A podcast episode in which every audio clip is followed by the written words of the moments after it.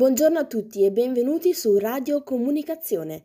In questa mattinata avremo il piacere di ascoltare una famosa esperta che ci porterà degli esempi per capire come può essere efficace la comunicazione fra insegnante e bambino. Intanto ve la presento qui con noi la dottoressa Parla bene che ti conviene. Buongiorno a tutti, è un piacere partecipare a questa trasmissione. In queste settimane ho registrato per voi alcune conversazioni nelle quali emergono diversi stili comunicativi. Iniziamo con qualche esempio da non imitare. Regia, via il dialogo. Maestra, maestra, sai cosa ho fatto sabato? Sì, dimmi. Sono andata a casa di mia cugina Laura. Ah, bene. Abbiamo giocato tutto il pomeriggio in giardino. Quindi?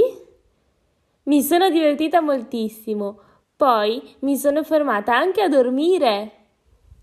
Bene, bene. Adesso vai, vai su coi tuoi compagni, che io ho da fare.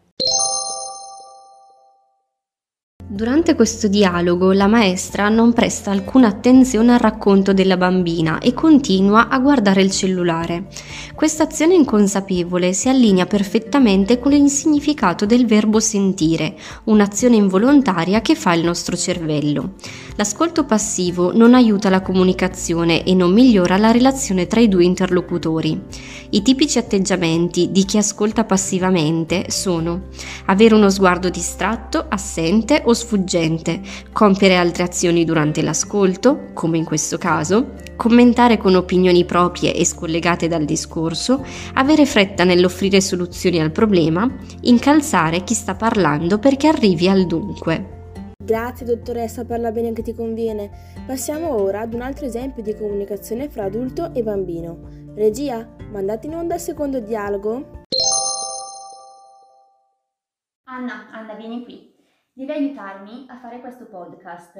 Dobbiamo inscenare una comunicazione in cui l'insegnante ha un atteggiamento minaccioso e svalutante.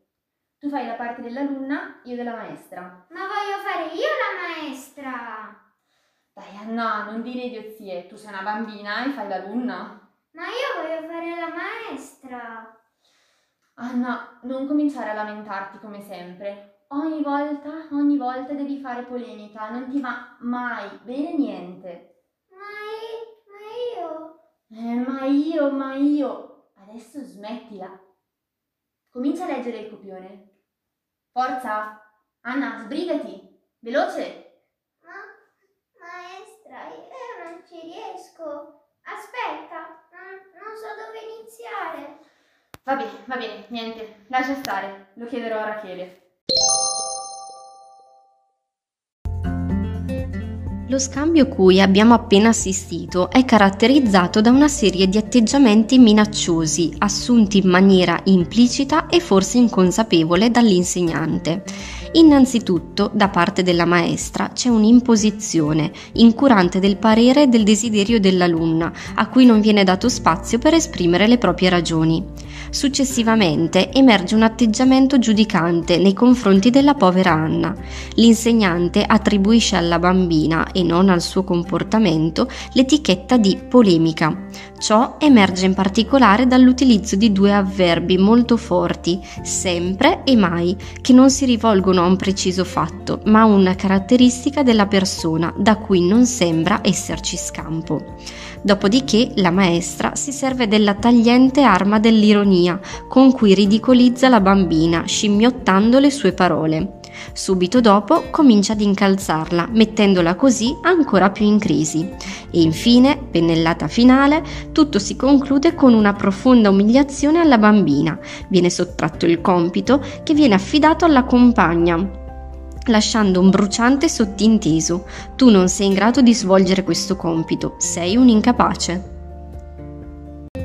Ringraziamo nuovamente la nostra esperta.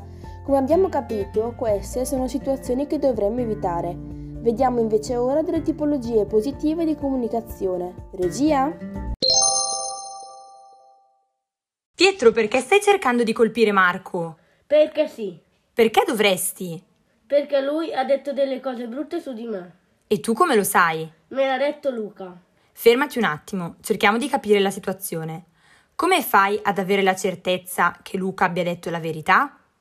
Eh, non lo so, però se lo dice è vero. E se invece non fosse vero? Daresti delle botte a Marco per niente, non credi? Ma sì, però...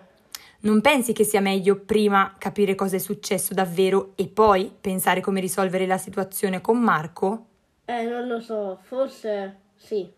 Io credo di sì, come credo che le mani non ti possono aiutare a risolvere la situazione. Hai una bella voce? Usala per parlare con Marco, non usare le mani. Ci provi? O vuoi che ci proviamo insieme? Eh sì, però va bene. In questo breve dialogo ci troviamo davanti ad un evidente esempio di ascolto critico.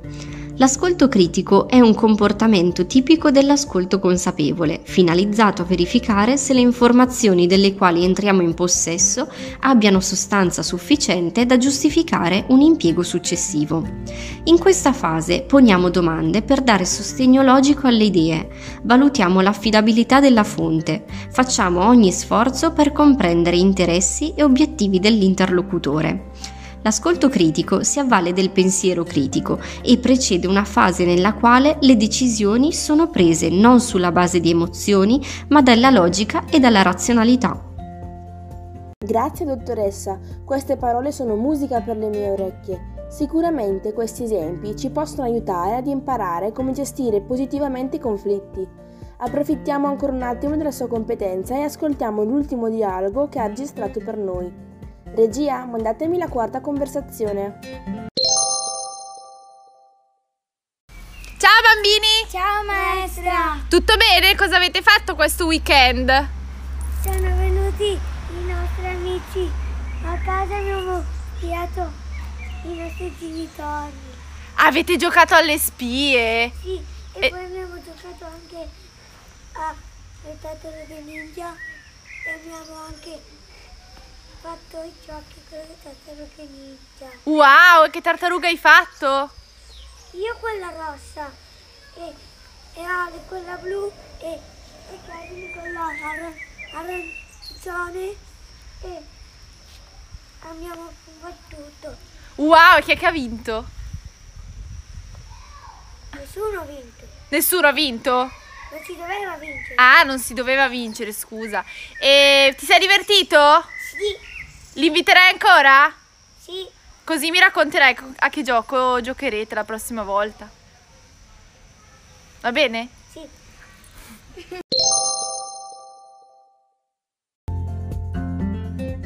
In questo dialogo ci troviamo davanti ad un chiaro esempio di ascolto attivo.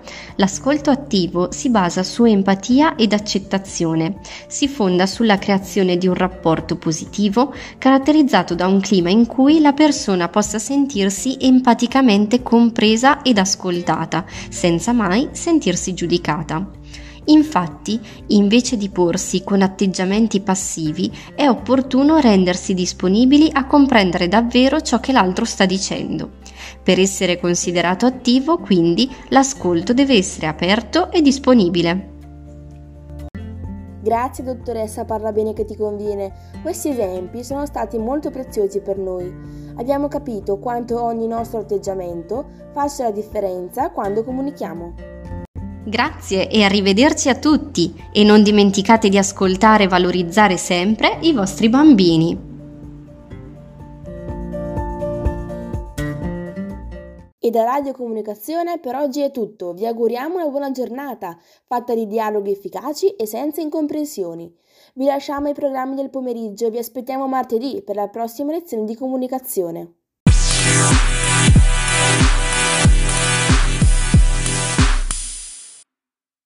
Radio Comunicazione, perché la comunicazione non si ferma mai.